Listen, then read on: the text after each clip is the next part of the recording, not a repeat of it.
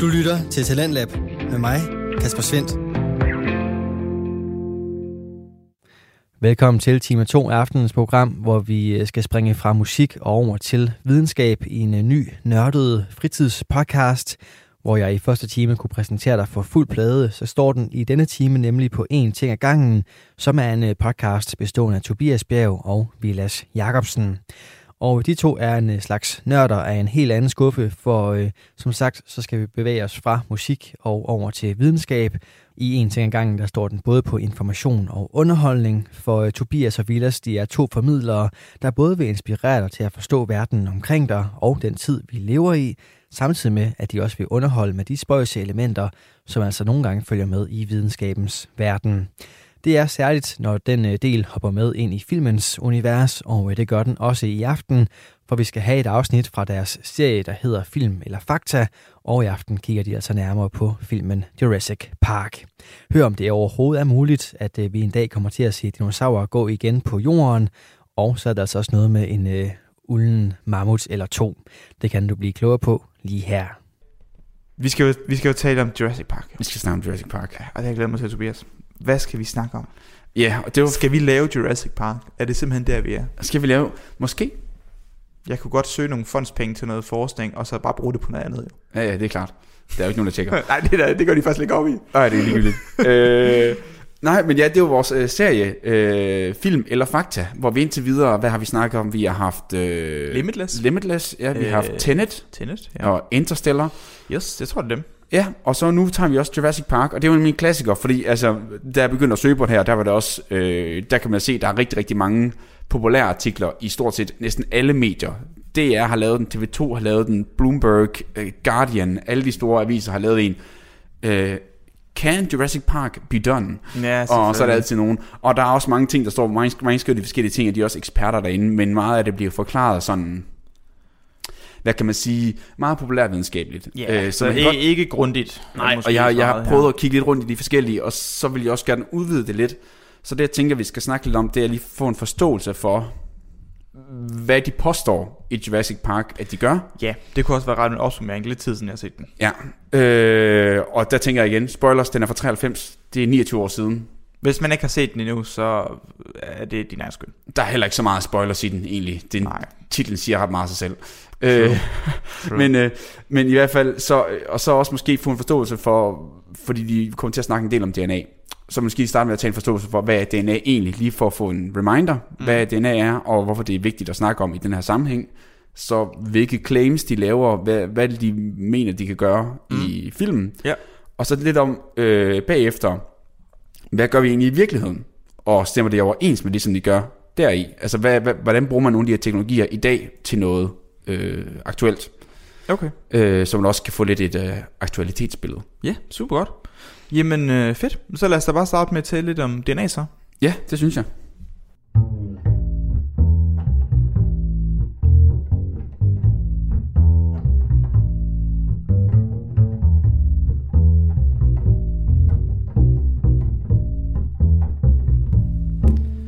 Okay, Vilas, øh, jeg ved ikke, om du kan huske, i vores sidste podcast, der lavede vi jo et, øh, et, et, et, et nyt lille segment, der hed øh, Quiz med Tobias. Ja, det kan jeg godt huske. Så det tænker jeg, det skal vi prøve igen. Uh, Så nu, nu stiller jeg dig the million dollar question. ja. Hvad er DNA? Mm-hmm, ja, okay. Hmm, spændende. um, virkelig være ligeglad? ah, men du har sagt det tusind gange. um, Bare i overordnede termer. Det behøver Okay, ikke være... okay, okay. Øh, så overordnet set, så er det jo en form for opskrift på, hvordan man skal bygge og konstruere celler. Ja. Ja, så det er sat sammen af en masse, er det syrebasepar, eller bare basepar? baser. baser, øhm, som ja, så vidt jeg kan få, øh, forstår er adskillelige. Så du kan tage ligesom en streng, en DNA-streng, og så splitte den op, og så, fra den, så kan den nye halvdel ligesom danne en ny DNA-streng i sig. Så på den måde, så kan man ligesom have, hvis det er en del af cellen, så DNA-strengen, den, øh, kan, når cellen deler sig, så den kan så splitte op, og de her to dele kan så blive så til hver deres nye DNA-streng, og så på den måde, så hver gang der er den her deling, så er der en bestemt måde, den her DNA-streng skal laves på igen, og det kan så medføre, at cellen bliver lavet på en speciel måde. Ja, det, det, kan man, ja, det kan man godt sige, ja. Og øh, man kan sige, at DNA'et har ret mange funktioner jo, og man bliver ved med at finde ud af flere funktioner. Øh, men det ordentlige er, som du siger, det er ligesom vores, mange siger, hvis man læser det, it's the blueprint. Altså, mm. hvad kan man sige, arbejdstegningerne for Ja. et hus, ikke? How, Det, det, how to human. how to human, basically. Fint. Ja. Ja, ja, ja. Øh, hvordan laver man et menneske? Det, det er det, der står i det. Det er jo derfor, at et menneske kan blive bygget basically fra en sædcelle og en ægcelle. For det er jo, der er der kun meget, det er jo kun, bliver sammenlagt til en celle med et genom i, ikke? Og det er det, der deler sig, deler sig, deler sig, og så bliver det til hele kroppen mm. øh, til sidst jo. Så det er jo rimelig fantastisk, at man kan det. Ja. Så alt information er ligesom i det her DNA. Øhm, og det, der så er vigtigt, det er, hvordan det her DNA så bliver til et menneske, og hvordan det her menneske kommer til at se ud. Mm. Og det er netop der, at det er vigtigt at forstå, at jo, et blueprint er jo, er jo vigtigt. Det er jo essentielt, at DNA består af de her mange baser, der hænger sammen, men det skal også laves om til noget, som der kan få nogen til at se ud som noget bestemt. Ja. Så for eksempel, at hvilken farve hår man skal have, eller hvilken hudfarve, hvilken højde, altså, og alle ens organer, når det, her, det skal blive til et hjerte, og der, i det hjerte har vi brug for nogle, øh, nogle øh, masser af muskel, muskelfibre i den her hjerte. Det er jo også en masse proteiner, der er med der, derfor skal vi bygge de her proteiner, som der er rigtig stærke her. Øhm, så det er jo blandt andet det, som vores DNA de står for. Det er ligesom kodningen, der står ligesom, man læser den her kode, og så siger man, åh, det her, det skal laves om til det her protein. Og det her protein har den her funktion, som for eksempel at øh, hjælpe med at sammentrække muskler, for eksempel. Okay. Eller det kan være, og det her, du skal være insulin, som skal hjælpe med at regulere vores blodsukker. Og mange, mange andre ting. Yes. Øhm, og det er ligesom den hele det, at hvis man så forstår hele det her genomiske materiale, alt det her DNA, så kan man også forstå, øhm, så kan man også forstå, hvad man så skal gøre for at ændre det, for at man så får et andet protein, øh, eller en anden udseende for eksempel. Og det er det, som man har brugt rigtig Det gør meget man tid vel i på. frugt. Og øh, er det ikke det gen- genmodificeret frugt og grøntsager? Så kan man vel ændre størrelse og farve og form af forskellige ting? Ja, eller ja, ja det, det kan man i hvert fald godt. Altså genmodificeret GMO, ikke, som der måske er lidt et, et fyreord for mange mennesker, det, det vil egentlig bare sige, at man gør det meget specifikt. Mm. At man leder efter et bestemt område, og så ændrer man det. Men det er jo i princippet også det, man gør, når man, når man opdyrker noget til at være bedst muligt, og opdrætter forskellige dyr til at være bedst muligt til at producere noget. Det man simpelthen vælger jo de bedste Mm. dyr, eller de bedste planter, og så går man videre på dem. Ja, ja. Og det er jo ligesom fordi, at der sker en masse ændringer, som vi snakkede om, altså når du sagde det med, at når cellerne deler sig, så åbner de op, Mm. og så laver de en ny kopi af deres DNA, og så laver de to nye celler. Og nogle gange, når man så laver et nyt afkom, så det nye afkom får måske et, en fordel, ligesom man kender fra evolutionen. Det kan være, at vi skal snakke om evolution på et andet tidspunkt også, ja. egentlig. Øhm, og så kan det være, at det her nye afkom har en eller anden mega fed ændring i sit gen, som bare gør, wow, den her kartoffel, den smager bare mega godt, eller den bliver mega stor, eller den kræver mindre gødning, eller mindre vand, så den kan holde til et andet område, for eksempel. Ja, jeg synes det, jeg har set nogle billeder af, hvordan vandmeloner engang har set ud.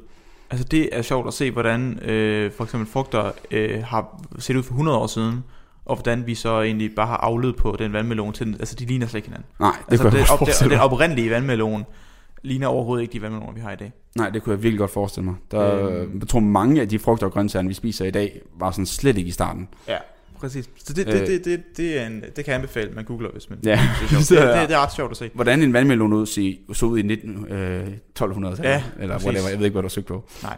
Jeg kan godt sige din søgehistorik på det her. Det skal du ikke. Nej. Øh, moving on. Ja, Very øh, fast. I hvert fald så er det jo, er det jo en måde, at man kan, øh, hvad kan man sige, også genmodificere det her til at få et bestemt udtryk. Mm. Øh, og det er jo det, der også sker i evolutionen, men nogle gange er der så også, øh, er det så også, at så er der nogle dyr, der dør, og så vil man godt sige, okay, det man måske godt bringe tilbage igen. Og hvordan bringer man noget tilbage, der er dødt?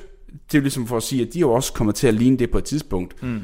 Og øh, for eksempel, lad os så tage en dinosaur. Du har måske hørt, at dinosaurerne de er tæt beslægtet med nogle, nogle andre dyr, der er i dag.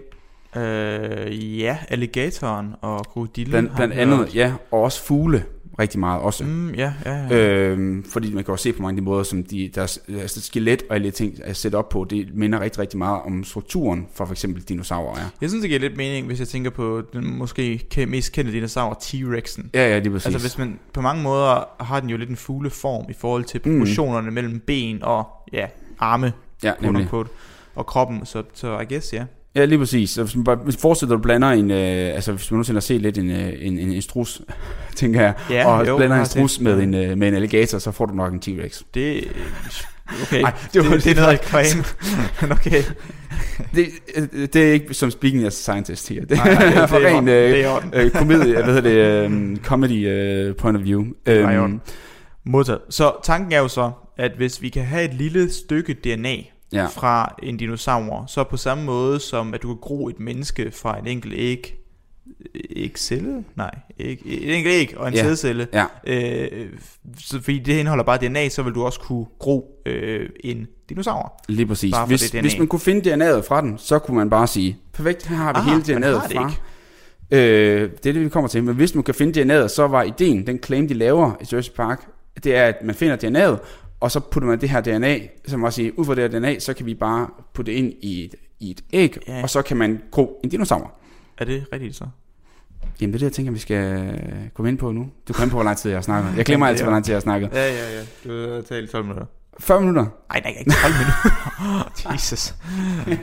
Jeg er ikke styr, hvor lang tid Nej, jeg nej, det, det er orden, det er orden. Okay, fint. Så var, var det det om øh, DNA'et så? Det tænker jeg var det, det vigtigste lige for at få om, om DNA'et, for det er vigtigt. Og nu får jeg også solen helt vildt meget i øjnene. Nu, ja, det går godt.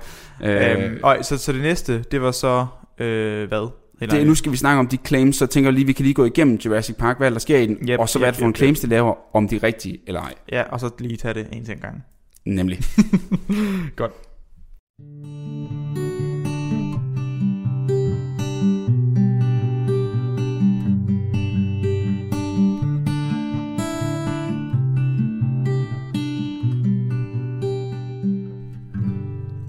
Okay, Vilas. Jeg tænker, vi lige kan starte med at gå tilbage året 1993, og man går ind i biografen for at sætte sig ind og se en dengang banebrydende film, på, især på grund af special effects og de animatronics, de havde med.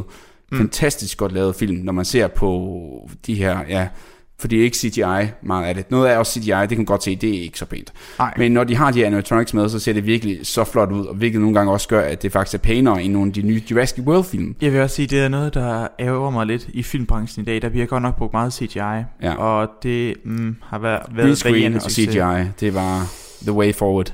Ja, Synes det, ja, men jeg vil også gerne have mere sådan make-up artist og mere animatronics ind. Altså, det ser bare federe ud. Ja, jamen, altså bare tænk på de gamle Ringens Herrefilm, ikke? Ja, altså, fantastisk. altså de overgår det, hold kæft, det så godt ud.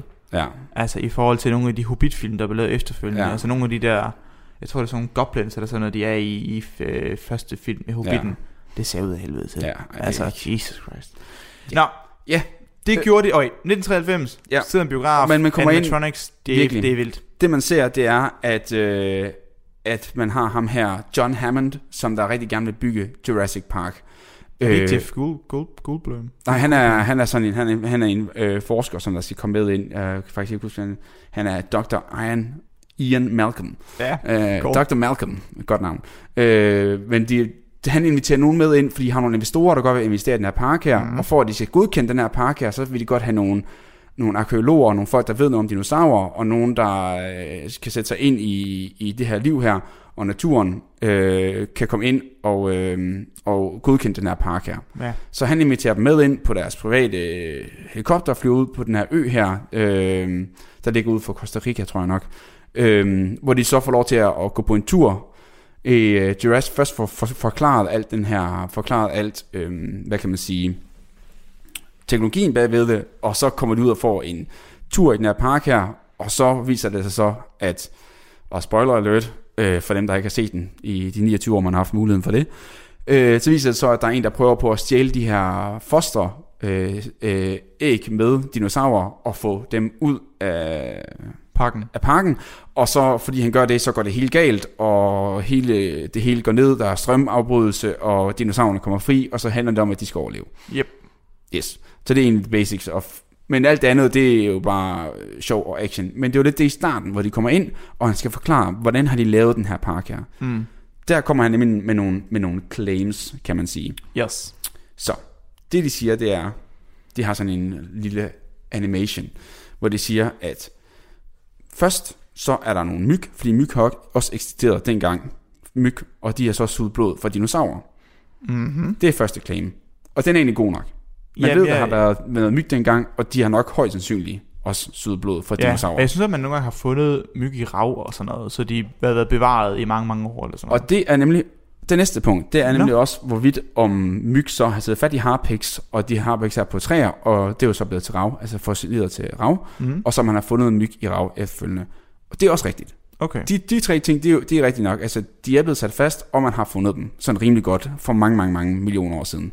Så så længe er vi godt. Så det, de siger, det er, at de så bor ind i den, og så kan de så tage blodet ud fra den her, for den har suget fra dinosauren, Mm. og så kan de få intakt blod ud med DNA i, og så kan de isolere det her DNA her, og så kan de lave, så har de det der dinosaur-DNA, som vi snakkede om. Ja. Og det er så her, det går lidt galt, Nå. desværre. Yes. Fordi problemet er med DNA, det er, at det er faktisk ret holdbart. Altså DNA er ret holdbart af sådan et, et, et molekyl at være. Der er mange, der siger, at det er uholdbart, men for eksempel, der er nogle andre molekyler, der holder meget, meget kortere tid mm. øh, end det her. Men DNA er faktisk ret holdbart, så for eksempel når jeg arbejder med DNA på mit arbejde, så kan man faktisk have det ved stuetemperatur, eller i køleskabet i ret lang tid. Mm. I, i, I et år kan det være i køleskabet, hvis det er i den rigtige, øh, for eksempel øh, væske. Kan det være et år, uden der sker nogen degradering af det, man kan bruge det til forsøg og sådan noget Ja. øh, eller nedbrydning. Øh, men en ting er et par år, en anden ting er 65 millioner år, hvor det var der de sidste dinosaurer, de døde. Ja. Det er lige en chat. Ja. Så det vil sige, at selv hvis de, der, der er noget myg, der er noget blod i de her myg, og du tager det blod ud, så det DNA burde ikke være intakt. Lige præcis. Og det, de faktisk også øh, fandt ud af, det var nemlig også, at det, der oftest er vel, mest velbevaret, det er faktisk de hårde dele af, øh, af, af dyrene. Det, der er ofte mest velbevaret, hvor der er størst sandsynlighed for at finde noget intakt DNA, det er hårde dele, såsom knogler og led, og ikke i blodet. Er det DNA i knogler? Øh, nej, okay, måske ikke i øh, direkte i, øh, i, i jo, jo, der er, jo, i knoglerne er der også, er der også Nå. celler, ja, det er der, Alright, okay. øh, som der producerer øh, ledvæske og alle mulige ting og sager. Hmm. Øh, afhængig af, men, men forskellige øh, hårde dele, øh, altså i hvert fald ikke de blødeste dele af den, det, Nej. det degraderes hurtigere i hvert fald til ned i de, i de, i de døde, øh, hvad hedder det, i de bløde dele. Mm. Du lytter til Radio 4. Du er skruet ind på programmet Talents Lab, hvor jeg, Kasper Svindt, i aften kan præsentere dig for to afsnit fra Danske Fritidspodcast. Her som nummer to er det fra En ting ad gangen med Tobias Bjerg og Vilas Jacobsen. Deres afsnit vender vi tilbage til her, hvor vi måske nærmer os et videnskabeligt gennembrud, når det kommer til at kigge på videnskaben bag Jurassic Park. Der er nogen, der har undersøgt det, og der faktisk fandt ud af, at det var åbenbart en, det, der hedder en god gammeldags paleontolog, eller pal- paleogenetik, genetiker, Aha.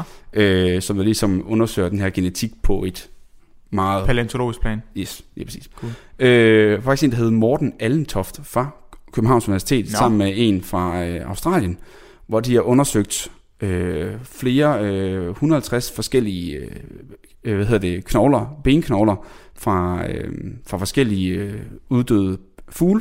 Ja. Øh, og de her ben har været afsted mellem, eller knogler har været afsted mellem 600 og 8000 år gammel, og så ud fra det her, så har de så prøvet at regne på, for så kan de regne på, hvor meget det her DNA har, er blevet nedbrudt over tid. Mm. Så kan de se, når sådan har, så var intakt var det engang, kan de se, det er længere tid, man går tilbage, det er mere nedbrudt af det. Og på den måde måske regne ud, hvor lang tid er holdbarheden på DNA. Hvis Ah. man kan sige det, ikke? Ja, altså, hvor lang ja, tid ja. kan det holde, før at, det, hvor, før at alle bånd mellem hver DNA, altså alle molekylebånd mellem dem, de er brudt. Mm. Så man ikke kan regne noget som ud længere, fordi det nævnte vi måske ikke så meget før, men det er jo en rækkefølge af, af de her fire forskellige baser, som snakker om A, G, C og T. Mm. Og det er rækkefølgen af dem, der bestemmer, hvordan de ser ud. Ja. Øh, så hvis man har brudt alle båndene mellem dem, så kan de jo bare sættes i hvilken som helst rækkefølge. Ja, og så, ja, så har du Så ved man. mistet informationen der. Nemlig. Okay. Øh, og det de så har fundet ud af, det er, at DNA har et, et half-life, som du også måske kender, også kender fra, hvad hedder det, fra øh, ja, halveringstid. halveringstider. Ja, det, er det, radioaktive. Lige ja, præcis. Sure, sure. Så det er også for at sige, at okay, efter et halvt år, så er halvdelen af det her DNA nedbrudt. Og efter et halvt år. Nej, nej, nej, så siger det så efter et eller andet bestemt tid, okay, så er Okay, halvdelen jo af alle bånd, øh, bindingerne brudt mellem det her DNA. Okay. Det har de så fundet ud af, det er omkring 521 år. Hmm. Ja, okay. Så det er jo relativt lang tid, vil man sige. Men det betyder så også, at man mener, at der, der er ikke rigtig... Altså, de mener, at alle bindinger vil være øh, ødelagt sådan effektivt, fordi halv, halv, halveringstid betyder, at det aldrig nogensinde helt er. Mm. Men sådan, for at sige praktisk set, så efter 6,8 millioner år, så vil der slet ikke være noget tilbage. Ja. Og det vil næsten være umuligt at få noget ud af det efter halvanden million år. Mm. Øh, og der kan godt sige, det, er- det er lang tid. Ja. Men det er stadigvæk ikke 65 millioner år. Ja, det kan godt se. Hmm. Okay, men, men så har jeg et andet spørgsmål. Okay, så vi har noget problematik i at skaffe øh, intakt øh, dinosaur-DNA. Ja. Sure. Men hvis vi har intakt dinosaur-DNA, Ja. kan vi så bruge det til noget? Vil Ja. vi kunne gro en dinosaur, hvis jeg har noget liggende på lageret? Okay, og det er jo øh, det, Jeg har et fedt lager. lager. Fedt lager. ja. øhm, for det første vil jeg sige, at øh, det vil bare lige, inden, inden vi går ind der, så vil jeg lige sige, at der er også noget med for eksempel, hvordan det er op, opbevaret. For eksempel, man har fundet ud af, at det mest bedste opbevaringstemperatur er faktisk minus 5 grader. Øh, for at det sådan bliver opbevaret bedst muligt. Så det er også det er sjældent bliver fundet ude i, i varme temperaturer. Det er ofte steder, hvor der er permafrost, eller der er rigt, altid er minusgrader, så det ikke bliver udsat her. Ja. Det var jeg vil bare lige have det med også. Ja. Øhm, yes. Øhm, ja, så hvis du har det her, så det der problemet er, at for det første vil det altid være umuligt at have fuldstændig intakt DNA. Okay. Fordi at det vil altid blive degraderet, og det er næsten også umuligt at bare sige, at du, hvis du, hvis du godt vil finde ud af et menneskes DNA, så er det næsten altid bare fejl, fordi der skal meget kort tid fra, at, at jeg, måske en, en dag efter, at hvis jeg dør, så vil mit DNA allerede være begyndt at nedbrydes. Øh, sådan så det er sådan, man skal begynde, og det begynder at blive, man skal til at lave et, et sammen, altså sætte tingene sammen, ikke? Mm. Så man vil allerede ret tidligt skulle, øh, skulle, skulle begynde at, hvad hedder det, øh, ja, arbejde med noget puslespilsarbejde. Men lad os nu sige, at vi havde en intakt DNA, så har vi det problem, at hvad skal vi dyrke de her celler i? Hvad skal vi dyrke de her dinosaurer i? Mm. Og der må man jo finde en eller anden form for, hvad kan man sige, rugemor, som der passer til det. Altså her er det jo så et æg, og der kunne man så forestille sig, at man kunne bruge, det er det, de også mener, de bruger, øh, jeg tror, de mener, de bruger, øh, hvad hedder det, ostrich på, den, det kan jeg slet ikke lige huske. Ikke strus? En strus, lige præcis. En, en strus, øh, strusseæg, for eksempel. Ja. Fordi det minder om de æg der. Øh, men, men der er jo mange ting her, der skal passe sammen, og så bliver det nok også til en blanding mellem en strus, en strus og en dinosaur. Ja, okay. Fordi man mangler altid det der med, at man kan kun lave hybrider på en måde. her. Ja, ja, for, ja, for du har ikke et originalt æg, eller... Lige præcis. Ja. Man mangler ligesom den her originalitet. Øhm, så, så Jeg vil det, sige, det der, jeg vil også have det okay med en strusse dinosaur hybrid. Jeg mener bare, altså i forhold til park value, det vil også være okay. det, det tror jeg. Jeg tror også, man kunne tjene penge på det anyways. Ja, ja. Øhm, men ja, lige præcis. Så det, det er jo det, man vil tænke over det. Men, men det, som, som du sagde, det, der vil være nogle huller i det. Mm. Så man skulle fylde ud med noget. Og det er der, hvor, hvor de så siger i filmen, at de har brugt frø-DNA øh, til at fylde ud. Og så ser måske og tænker, det er nemlig lidt underligt, fordi hvad var det, du nævnte, lige nævnte før? Hvad minder de mest om? Fugle. Ja, og krokodiller og sådan noget der. Ja, ja, ja. Så det er nok det, man vil bruge øh, mest af alt. Fordi Mm. man skal forestille sig, når, når du skal finde ud af, om tingene ikke hænger sammen, så har du ligesom, det er, det er degraderet, så har du måske øh, 1000, der ligger sammen her, og så lidt længere hen har du 1000, der hænger sammen, men hvor de ligger, altså så har man alle mulige små forskellige, nogle er 500, nogle er 200, nogle er 1000 i Mm. længde. Så skal man ligesom finde ud af, hvor de overlapper med hinanden, og så også, hvor de passer ind i hele det store genom. Og det kan være utroligt svært, men hvis man har noget, der er tæt beslægtet, så kan man sige, åh, oh, her er noget, der passer her, Mm. så må det nok være her omkring, det ligger.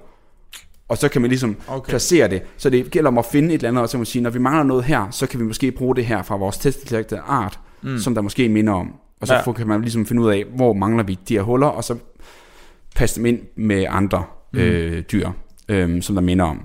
Mm.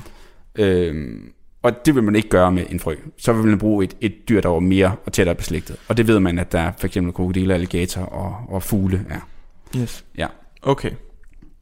Super. Så er der to mere ting, og det ved jeg ikke, om du kan huske, de nævner. Men det er jo lige noget, hvis man ser den igen, og det kan jeg stærkt anbefale. Det er en god film. Jeg har alle intentioner at faktisk se den igen efter det her. ja. øh, det er, de faktisk siger, at... Øh, fordi så spørger han nemlig om, ham her, Jeff Goldblum, Dr. Malcolm, han spørger, hvordan sørger jeg for, at de ikke... Øh, hvad hedder det... Øh, bare begynder... Det, hvad hedder det? Øh, skal replikere sig, det var meget foran. Begynder at parre sig og, Mm. mm. og lave unger, og det kommer ud af kontrol. Siger han, de laver dem alle sammen til kvinder. Eller Okay. kvinder. Til hun. Ja, så, ja. Øh, hundinosaurer, ikke? Okay. øh, ved nemlig, at han siger, at der er et hormon, der under udviklingen bestemmer deres køn, og så, og så fjerner det det her hormon fra dem, altså, så de ikke, øh, som der gør, at de bliver til, til hankøn. Ja, og det lyder meget forkert.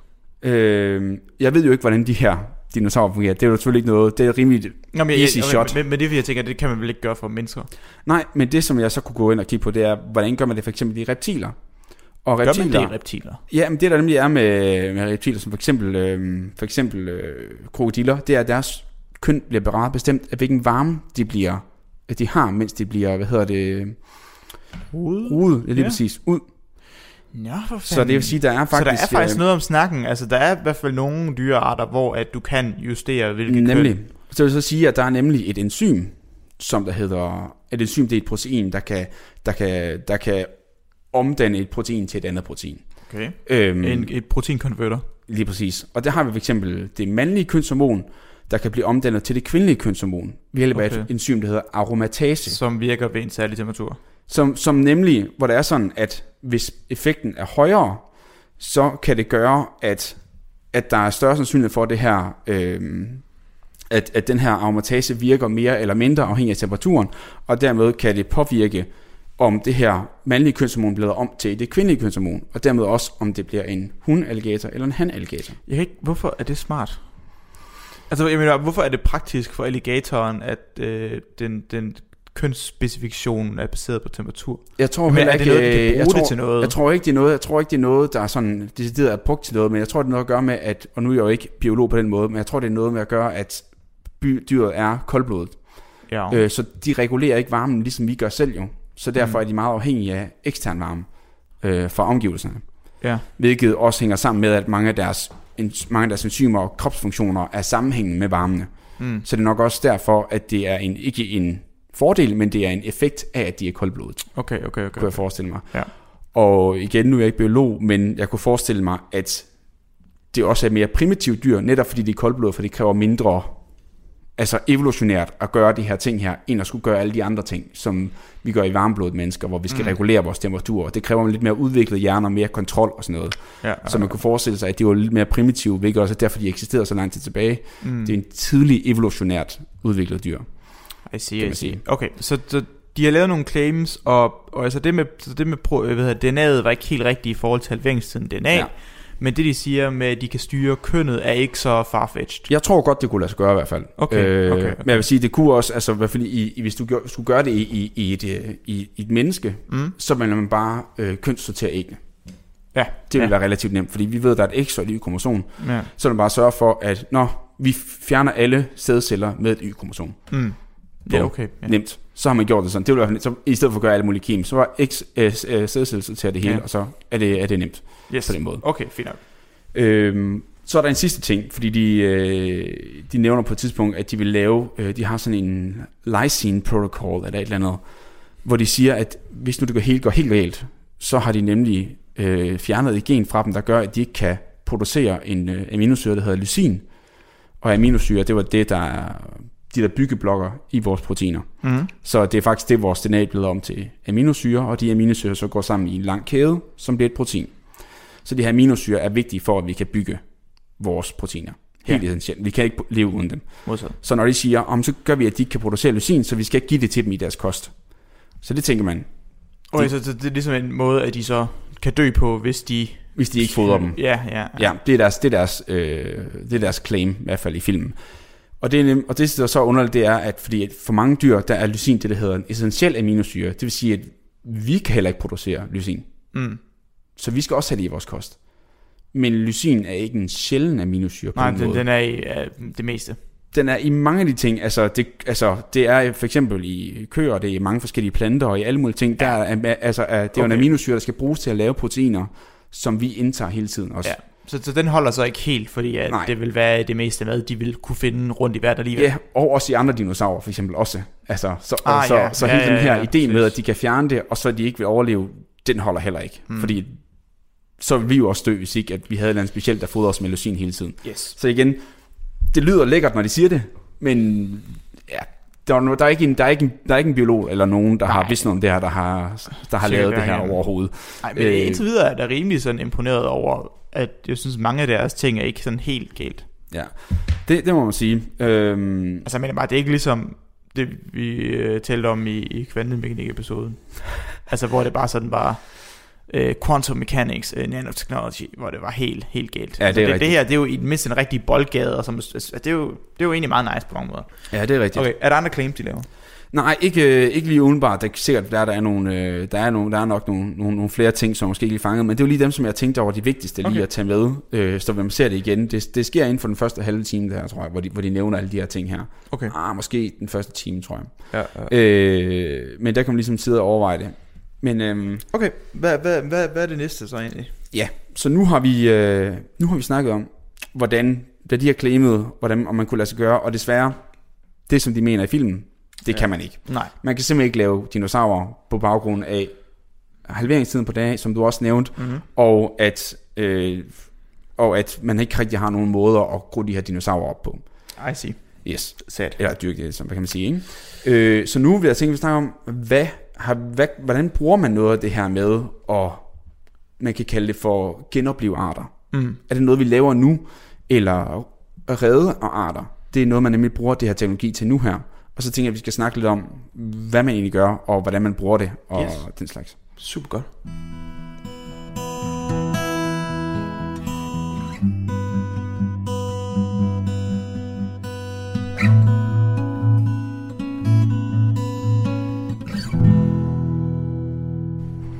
Øhm, jeg tænkte på, Tobias, hvor mange, er der ikke en del af de her Jurassic Park film?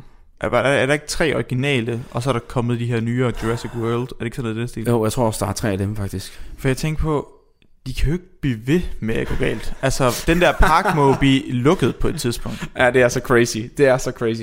Altså, jeg siger bare, altså, hvis det her var sket i, i, i hvis det var sket i Gipskud Zoo, ikke? Ja. Så er den ikke holdt længe. Ej, hvis det er alt lidt, lidt fri og sådan noget. Ja. Det, er- det er virkelig, hver eneste gang man ser den, så er det også bare, det er virkelig bare øh, dårlig beslutning efter dårlig beslutning efter dårlig beslutning, sådan hele vejen Det igennem, det. hvis man, hvis man ser Det filmen det, og bare men, tænker, men "Ej, der må, er der de må dumme." også være nogle investorer, som siger, ved du hvad, det holder ikke det her. Det Nu, nu er de sluppet løs for sjette gang. Men man kan sige Altså. til, til gengæld så også, hvor grådig man, man, man efterhånden kan forstå, når man bare følger med i nyhederne, hvor grådige folk kan være, når først man bliver rigtig ja, rig. ja, ja. Så, så er sidder jeg sådan der og tænker, ja. der er nok nogen, der giver zero Og hvis det ikke- fucks for og hvis det ikke menneskers bliver- liv, men bare skal tjene så mange penge som Det har nok ret i. Og hvis det ikke bliver i Danmark, så finder de et andet land, hvor at lovgivningen ikke er så Ja, stringent. ja, hvor de giver, går lidt mere op i menneskernes rettigheder og sådan nogle ting. Så. Ja, ja, det er også det jo. Og dyrs rettigheder for den sags skyld også. Bestemt, bestemt. Så øh, jo, men det er rigtigt. Det er, øh, man kan godt blive lidt frustreret over, at det bliver galt. Øhm, Ja, Men det er lidt sjovt, fordi nu har jeg set, jeg tror jeg har set, jeg har ikke set den sidste nye, men etteren i Jurassic Park handler ligesom om, at de er ude på parken, skal til at åbne, og så går det galt. Og så toren ligesom, de tager ud på parken igen, fordi der er nogen, der godt vil få fat i nogle af de her dyr her. Og det er nøjagtigt det samme i den nye, men er I på parken, det går galt. Og så i toren, der skal de ud på parken igen og se, hvad der sker derude, efter den er lukket. mm. Så er det sådan lidt, det, det er ret meget bare reboot. det er fuldstændig Ja. reboot 101. Altså, altså sådan det, Og bare med, med, med CGI i stedet for... Ja. En, øh, ja. Og så med nogle øh, nyere og lidt, øh, lidt, lidt, lidt anderledes se, udseende øh, skuespillere. ja, jeg har ikke været så hooked på de nyere film. Jeg har Nej. set et par af dem, tror jeg. Eller en af jeg ved det ikke. Jeg så en, jeg var ikke sådan vildt imponeret. Nej. Altså, jeg, hvis det ikke er Jeff... øh, Goldblum. Goldblum, så er jeg bare ikke interesseret. Nej, fair Han er en champ. Det, han er en kæmpe champ. Ja, jeg også sige, hvad hedder det, Inception øh, Day, eller hvad hedder den, jeg. Øh, der er den der Alien-film, hvor, øh, hvor, hvor øh, jorden bliver inv- invaderet. Nå, ja, det er rigtigt. Det er han, jeg kan ikke huske, hvad han spiller der. Den hedder et eller andet Øh, Day. Den er virkelig god også. Ja, Det er der, hvor han har der, you son of a bitch, you did it. det var i den her fantastiske titel. Eller så skulle, øh, hvad hedder det, citat. Anyway. Okay. Lytter til Talentlab med mig, Kasper Svendt. Vi er i gang med aftenens andet podcast afsnit her i Talents Lab. Det er programmet på Radio 4, der giver dig mulighed for at høre nogle af Danmarks bedste fritidspodcast, der deler nye stemmer, fortællinger og måske endda nye holdninger. Her i time 2 har vi fat i den videnskabelige podcast En ting ad gangen, som består af Tobias Bjerg og Vilas Jacobsen, og vi vender her tilbage til deres episode omkring filmen Jurassic Park og videnskaben i den, og i den sammenhæng skal vi et smut til Randers. Så vi kommer ind lidt til, at vi vil gerne vil tale om, hvorfor, hvordan vi bruger det her i dag. Og jeg Ja. sidder jo lidt og spekulerer. Øhm, gemmer man DNA fra nuværende raser og opbevarer dem i en form for DNA-bank, og så kan man jo bruge det ved lejlighed. For jeg ved, du gør det lidt med afgrøder. Mm. Jeg ved, at man har gemt øh, nogle noget DNA for afgrøder i tilfælde af, at vi kommer til at... Hvad hedder det? Der, der, jeg kan ikke huske det helt. Der var et eller andet med havre, havre, eller... Jeg kan ikke huske det. Nå, men, men er det sådan noget, vi gør? Det er det nemlig lige præcis, og jeg tror også, du har ret i den der med, øhm, med det, du snakker med, med en bank af, hvad hedder det, forskellige øh, frø og sådan noget. Ja, Jeg det ved, er jeg i ved, der er nogle, ja, det er i hvert fald et eller andet sted øh, Og, og i Norden, i... Ja, præcis. har jeg hørt. Øhm, men ja, lige præcis, og man gør det samme mange steder i, øh, i rundt om verden, har man det, der hedder biobanker, Mm. hvor man simpelthen gemmer både nogen, der gemmer DNA, men faktisk primært gemmer man øh, cellelinjer baseret på, øh, på de her øh, dyr. Øhm, fordi det er nemlig smartere, fordi så slipper man for at skulle så slipper man for at skulle lave det her reprogrammere det her DNA og putte det ind i en eller anden sædcelle, der ikke, eller en ægcelle, som der ikke er et rigtigt dyr, men minder om det. Så det man for eksempel gør, og det gør man blandt andet op i Randers Regnskov. Mm. Og grunden til, at jeg kom også til at få ideen til, at vi skulle lave den her, det var faktisk, fordi jeg hørte en genstart-episode, der hedder Jurassic Park i Randers. Det er en podcast, som DR laver, der handler om, hvor de går i dybden af forskellige, øh, af forskellige øh, hvad hedder det, emner. Og der snakker jeg nemlig om, hvordan de gør det i, Randers. Så det er ret interessant, øh, det de laver. For der har de så nogle af de her dyr her, så lige efter de er døde, op til 48 timer efter de er døde, så har de en, en, en, en hvad hedder det, en forsker derop. Hun går ud, og så øh, tager hun en biopsi for de her, og så øh, Det, hvad skal hvad? en biopsi, altså Hvad tage en, en hudprøve, man tager Nå, en, okay, øh, yes, okay. så man kan, jo- du kan også få taget en biopsi, for eksempel, hvis du skal tjekke, om du for eksempel har, hvis de er bange for, at du har kræft eller sådan noget, så kan de tage en Ah. biopsi fra dig. Øh, så de tager en hudprøve eller en prøve af dit væv, og det gør de også her. Og så de celler, de, dem, dem kan de så gro ud, mm. og så øh, putte på en plade, og så kan de så få dem til at gro. Ja. Og så derefter er ideen, at man så kan hvad hedder det, preservere dem her, så kryopreservere dem. Ligesom mm. man har hørt om, man, man måske kunne gøre med mennesker, ikke? Det kunne være fedt, hvis man kunne, man kunne fryse sig selv ned, og så vågne op igen om 100 år. Ja. Det kan man så ikke med mennesker, men det kan man med celler. Det er sjovt, det gør jeg faktisk ude på mit arbejde. Det skulle jeg faktisk i torsdags. Ja. Der skulle vi have nogle hamster lungeceller op, som vi skulle have optøet. Og de var i sådan en fryseboks med sådan 100, minus 120 grader. Ja. Øh, så skulle vi have taget den cellelinje op og optøet og øh, groet den. Yes, lige præcis. Og det er det, man så kan gøre med, med forskellige dyr også. Og så kan man, så kan man gruppe dem, øh, øh, så, så, så øh, fryse dem ned, og så kan man så gemme dem her. Og så det, man kan gøre, når man så gruer dem op, altså tager dem op af de her minus 150 grader, hvad man nu holder dem med, så kan man ved hjælp af ekstremt avanceret teknologi lave de her celler. Det kan fx være en, en bestemt celle, der er i huden, som der hedder fibroblaster. Mm. Det er en meget normal celle, som, man, som alle, stort set alle dyr har. Så kan man lave den her celle om til en stamcelle. Så man giver den nogle forskellige, øh, man giver den nogle forskellige stimuli, nogle forskellige, øh, øh, man kalder det faktisk cytokiner, nogle af dem her, som der får dem til at bevæge sig i en bestemt retning. Så fibroblast er en bestemt celletype, som man blandt andet har i huden. Men så kan man lave det om til en stamcelle, og det der er med en stamcelle, det er, den kan blive til alle, og den kan også blive til en, hvad kan man sige, en øh, ægcelle eller en sædcelle. Ja. Og det er jo mega smart, fordi så har du egentlig bare den sædcelle og den ægcelle, du skal bruge til at lave dyret igen. Og det tager jo tid og er ikke nemt at gøre, så man, man, man gør det ikke bare, men man har ligesom materialet, og så kan man gøre det, hvis man lige pludselig får behov for det, hvis nu det her dyr, det uddør. Okay, på den måde. Øh, og der er det nemlig der, at der er nogle forskere, der begynder at være sådan lidt uenige om, hvad de synes, man skal gøre. For der er nogen, der godt vil rigtig meget fokusere på, at at gøre det her, det synes jeg egentlig også er mega smart, at man kan gøre det her, for de har blandt andet, øhm, det er noget, de prøver på med det nordlige hvide næsehorn, Okay. hvor der nemlig kun er to hunder tilbage. Det er det, der er tilbage Nå, af det her øh, hvide næsehorn der. Øhm, og så vil de så gro en hand eller hvad? Så det, de vil gøre, det er, for de har nemlig den her, og så vil de nemlig, øh, så vil de nemlig gøre det her, og så øh, bruge en, et andet øh, dyr, og, de er, og det er det, der er problemet med de her hunder, det er også, at de er fatile, infertile, så de kan heller ikke, de kan heller ikke, de kan heller ikke selv få afkom. Hold Så det, man vil gøre, det er at tage et almindeligt næsehorn, og så bruge de her cellelinjer til at indsætte et, et sædcelle i et, i, øh, i, et, i et æg på et almindeligt næsehorn, og så, øh, og så ligesom bruge et, et næsehorn som et rumor, for eksempel, på en Ja, måde. og Ikke? så lave en form for ny hybrid, vil det så være. Nej, men faktisk kunne man også tage et æg fra det andre, øh, altså så tage, et, tage øh, materialer Nå. fra en, den nordlige ovnetter, og så putte det ind, ligesom hvis du har en, en rumor, hvor, en, hvor man ikke selv kan have et. I see. Ja. Og så på den måde gro nogle nye... Og så vil de så tage det her, det her baby næsehorn og lægge ind til de her to, så den ligesom føle sig som et barn af de her to her. Og det vil man så gøre over flere omgange, indtil det var, så man har fået bygget en ny population op. What? Altså, det, er jo, det er jo vanvittigt på en eller anden måde. Altså, Ja. men, men øh, øh, er det i etisk okay, eller hvad? Yes. Så det er nemlig der, vi løber ind i nogle problemer, fordi jeg tror, der er mange, der synes, det er egentlig, der er nogle problemer at man ved ikke, hvad nu hvis de afstøder det her barn her, eller det her, den her, øh, den her, den her næsehorns unge, ikke? Hvad ja. vil de så gøre? Det er, ikke, det er jo ikke super godt. Øhm, Nej. og det, der også er problemet, det er, at mange mener, at ved at lægge fokus på det her, så glemmer man måske, det der er det vigtigste, det er at forebygge, at de uddør til at starte med. Mm, så de, de så mange forskere, der tænker på prioritering. Hvor skal vi prioritere? Så der er nogen, der bare tænker, vi kan jo det her, så skal vi fokusere på det her. Men de andre siger, det er jo, det er jo ikke plan B, det er heller ikke plan C, det er plan F. Ja, og gøre vi det har her. alle de her ting, hvor vi skal undgå, at dyrene uddyr, før vi begynder at tænke Måske på, at lade være med at fjerne så meget regnskov, for eksempel. Altså i forhold til, det er jo så ikke lige næsehorns relevant, men Nej. i forhold til andre... Øh, fuldstændig. Ja. Øh, så det er ligesom sådan en, og det er det, der gør, at, for jeg tror ikke, de er så meget imod, at man kan gøre det, hvis det går helt galt, mm. men de vil mere sådan, jeg synes, vi skal fokusere på noget andet. Det giver jo god mening, Ja. ja. synes jeg. Så det er sådan en ongoing ting, men man kan godt lære de her teknologier, og de eksisterer allerede nu, så det er Men ikke engang har, har de tænkt sig at gøre det? Er, er det noget, de gør lige pt. det med de her hvide næsehorn? Eller er det stadigvæk på spekulationsstadiet? Det er stadigvæk, om, om, om man fordi han ikke, det? han har ikke fået lov til det endnu. Uh, de har ikke fået lov til det endnu. Uh, og der er en, uh, sådan en tysk uh, forsker, der er meget... Jeff Goldblum, eller hvad? nok mere ham der, John Hammond, som han hedder. Ham der, ja. ja, Jeg er lige glemt, hvad han hedder. ja, okay. uh, som er... så, så han har ikke, han har ikke fået, han har ikke fået clearance til nej, at gå i gang nu, med men, han, men han øh, har cellerne til at ligge i sådan en minus han, 150. har, han har det på lager. Ja, okay, han har dem på lager. Øh, for det her øh, hvide øh, nordlige næsehorn der. Interessant.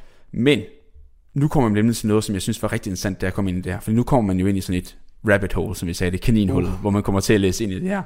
Fordi der er også nogen, der er i gang med at genopleve dyr, der er uddøde.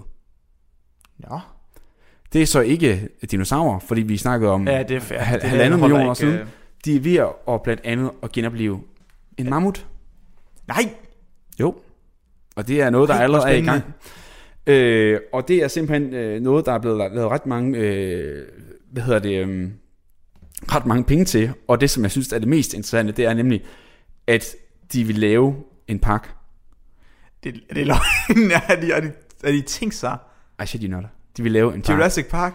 Ikke Jurassic Park, men Mammut Park? Nej, den hedder noget andet. den Der her, var- den Pleist- Pleistocene Park. For det er den her periode, hvor at mammuten levede. Så den pleistocene epoke, som man kender den, det er den seneste istid. Det er fra 2,5 millioner år siden til cirka 12.000 år siden. Hold nu. Der levede blandt andet mammuten. Og der vil man lave en park, der skal øh, mimikere, altså ligne, efterligne den her, øh, hvordan det så ud den her gang. Og det vil man lave i øh, op i tundraen i Sibirien. Oh my god. Ja. øh, og så sidder du og tænker, hvorfor vil de gøre det? For det er faktisk ikke på grund af pengene øh, primært. Det er faktisk fordi, at deroppe har de nogle problemer med permafrost. Fordi permafrost, det er, hvor det er sådan, at Ja, jo, jorden ikke, fry, ikke optør i løbet af Lige præcis. Så det, lige meget hvad der sker på løbet af mange, mange år, bliver det aldrig over 0 grader, så der er en masse is, der bliver være der. Men det er jo, jeg skal huske på, det er jo i og for sig ret godt mange steder, fordi der ligger en masse metan nede i jorden. Lige præcis. Nå, vent, det har noget med det at gøre. Det er det nemlig. Fordi at de vil Nå. godt opretholde det her permafrost. Ja, præcis. Øh, for netop, at der er en masse metan, og metan er jo en drivhusgas, Ja, og den er ja, ja, meget den er mere langt, potent, langt værre end uh, CO2. langt værre end CO2. Helt bestemt. Så hvis man får frivalgt det her, kan det forstærke den her drivhusgas. Mm. Og det der er et problem, det er, at det der er sket deroppe over, det er, at der er blevet fjernet en masse af de stepper, der var der under istiden. Øh, og det gør, at når ti- ti- tiderne skifter, så er der meget større temperaturændringer. Mm. Fordi at der er en anden natur deroppe nu. Det her habitat, det er, det er helt anderledes.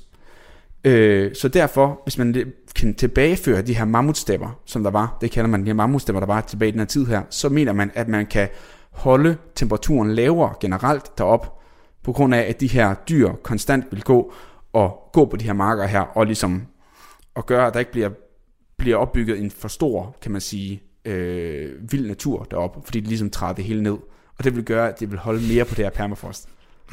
Ja, det lyder crazy, ikke? Men, okay, så der er flere ting her. For det første, er det virkelig den bedste måde at gøre det på? Altså, jeg mener bare, altså, er der ikke andre måder at sørge for, at der ikke gror vild natur, end at genopleve mammuten? Altså, der må ja, der men de være er, også, de er også begyndt at indsætte, men problemet er nemlig, at der er ikke så mange dyr, der kan leve her jo. Nej, nej, men... Øh, Nej, og, og, okay. og gøre de her ting her. Så de har også indsat nogle, nogle, nogle bisoner, og nogle, ikke, ikke bisoner, men nogle af de der øh, muskusokser og sådan noget, som der kan leve i de her kolde perioder her. Men de har også brug for nogle af de her store nogen, som der virkelig kan gøre en forskel og trampe på jorden og sådan noget. Det lyder helt crazy, når man læser om det. Der er en det- fantastisk Wikipedia-artikel, der hedder Pleistocene Park, som man kan, jeg kan nok Den også linke linker til den. lige, Ja, til den. Der er helt fantastisk at, at læse på. Damn. Øhm, og øh, det er en, øh, en det er jo selvfølgelig russer der arbejder på det her, det er Of klart. Og han hedder Sergej Simov med hans søn Nikita Simov, som der er leder på det her projekt her. Og de er også nogle øh, kæmpe kanoner. Øh, Hold da i deres felt. ja, virkelig. Øh, Så, men, øh, ja, wow. ja. Det lyder godt nok spændende. Og, og det er de i gang med, siger du? ja, det er de i gang med. Og, hvad, og hvad, øhm, hvad, hvor langt er de? Ved Ja, så om det, det, det her projekt, der har kørt i et godt stykke tid, nu skal vi se, hvornår startede Nå. det. Det her projekt, øh, den her park her i hvert fald, det er jo, parken er jo ikke, det er jo ikke, nej. op, genopleve mammuten er ikke hoveddelen af parken. Nej. Øh, Delen af parken er netop at gøre det her med at genetablere den her tundra, som jeg snakkede om, Yes. mammutstepper, ikke? Ja. Og den startede allerede tilbage i, øh, skal se, hvornår er det, 96? Okay. Øh, Med- 8, øh, 88 til 96 for sådan de initierende, og så begyndte de at, at få ind, indsat nogle øh, og forskellige, noget. øh, forskellige dyr, Dyr. Og, og, og sådan noget ting og sager. Og For eksempel også en elg og nogle andre, øh, andre dyr. Øhm, og, og heste, vilde heste og sådan nogle ting og sager. Øh, og der har de faktisk allerede set, at nogle af de steder, hvor de har hvor de har indsat de her dyr her, har de kunne se en ændring i temperaturen, de steder, hvor de er henne. Ej, hvor godt. Pissegodt. Så det virker øh, indtil Mega videre, fedt. i hvert fald.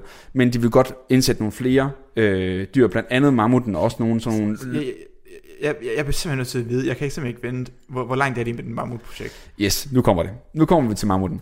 Så det de, øh, det, de har gjort, det er så en, øh, en, en, øh, en fyr, der hedder George M. Church fra Harvard University. Det er ham, der er, ligesom er en af pionererne. Der er flere grupper, der arbejder med. Det var ham, jeg kunne læse mest om. Fordi han har nemlig så fået øh, funding til at lave et, øh, et firma, der hedder Colossal, som er spin-off firma fra universitetet, der skal arbejde 100% på genoplevning af de her dyr her. Det, godt- det tror jeg ikke er svært at finde funding til. Altså, Nej, det mener jeg faktisk. Det, øh, det tror jeg ikke. Altså, nu, nu er jo, arbejder vi begge ind i forsvarsverdenen, og vi kigger på, hvad kan man få funding til, og jeg skal til at søge noget funding her i marts. Sådan noget. Det tror jeg ikke er svært at finde penge til. Jeg Nej. tror, der er rigtig mange, der er interesseret i at genopleve mammuten. Ja, Og fordi også bare branding. Altså, overveje som firma og, og kunne smide sit navn på det. Altså, det bliver en verdensnyhed. Det gør det virkelig. Øhm, men nu kan jeg lige sige, hvor, hvor langt de kommer endnu. Så det, de ja. Har gjort, det er, for de har fundet den tætteste, tætteste hvad kan man sige, øh, slægtning til den. Det er den asiatiske elefant. Mm. Så det, de har taget, det er, at de har fundet DNA fra de her mammutter, for det, det er jo ikke, ikke død for så lang tid siden jo. Nej. Ikke så lang tid siden. Så man har kunnet finde noget inden for de her halvanden million år, Yes. som der er intakt nok til, at man kan begynde at sammenligne, øh, hvad er det for nogle forskellige gen, øh, hvad gør de her forskellige gener for forskellige ting? For det man godt vil have, det er for eksempel sådan noget med, at de skal være woolly, altså de skal have uld, altså sådan en kæmpe stor kappe på, Yep, for at de yep, kunne overleve vinteren. Yep. Så har man fundet det gen, som der gør, at den bliver det, og så har man også fundet noget, der er sådan, hvad kan man sige, noget, der gør, at de kan holde til mere kulde, så de Mm. er, er mindre bange for, ikke bange, men at Ja. de kan holde til mere kulde.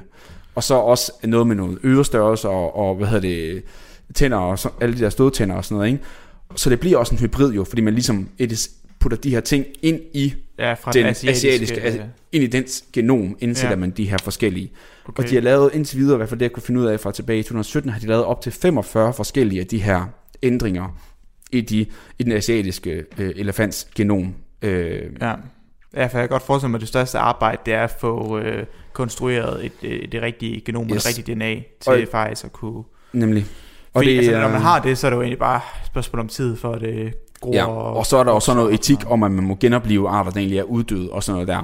Nå, øhm, ja, okay. og, og det de så gør, det er jo det samme, jeg nævnte før, med at så tager de de her celler her, og så vil de putte dem ind som stamceller ind i en, altså de her Okay. ændrede genom vil de så putte ind i en stamceller, og så øh, jeg laver om til stamceller, så putte dem ind i, hvad hedder det, i de her øh, asiatiske elefanter, og så vil de føde den her hybrid her. Okay, så, så lige nu der er de stadigvæk på, det hedder DNA-udviklingsbasis. Yes, lige præcis. De stadig arbejder i det, kan man kalde in vitro. Altså de arbejder i PT-skole, øh, Yes, yes, yes. for eksempel, øh, og ikke i, i dyr endnu.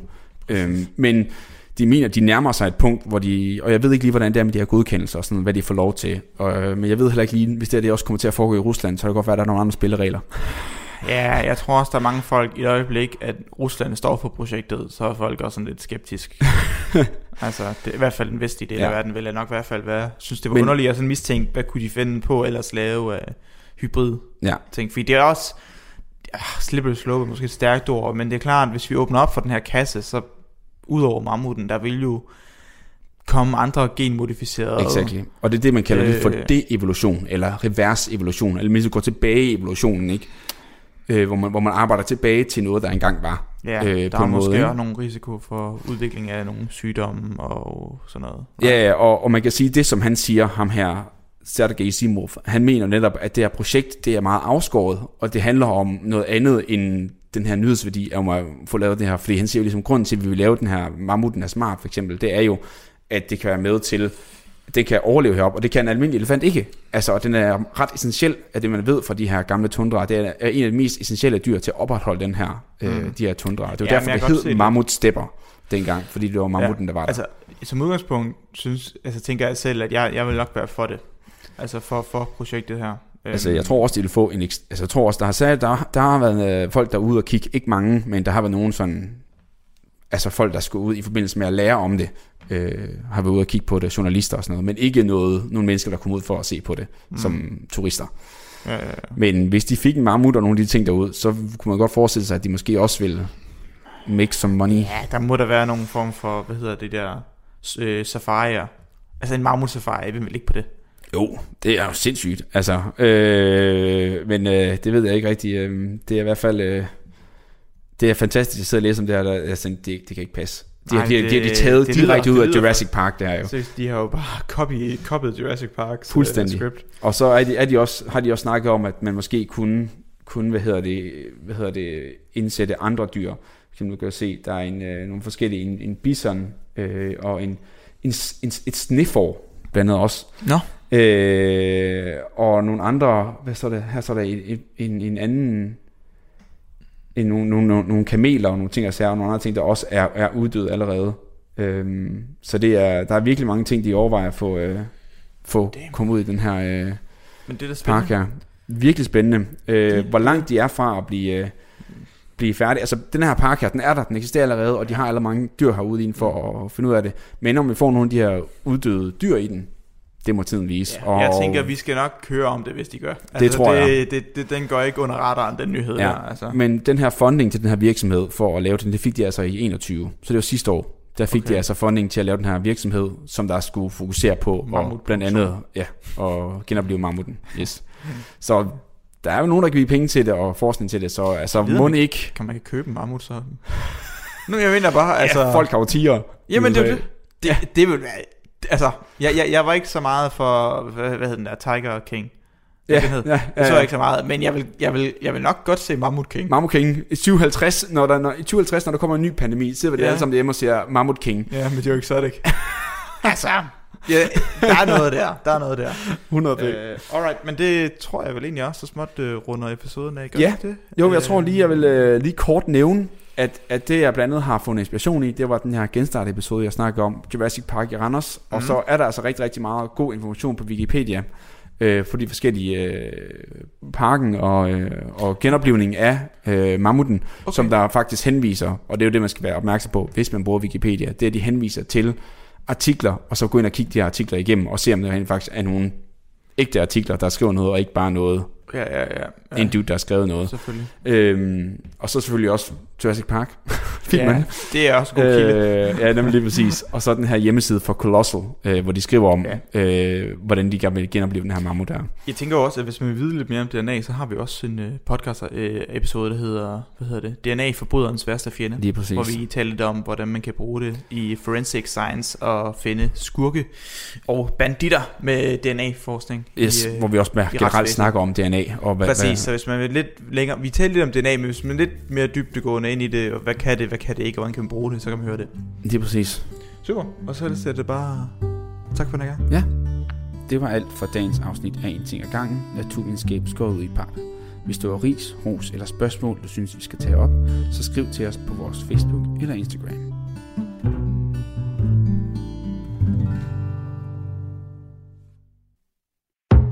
Radio 4 taler med Danmark. Her var det inden på øh, aftenens udsendelse. Jeg havde fornøjelsen af at præsentere dig for to danske fritidspodcast.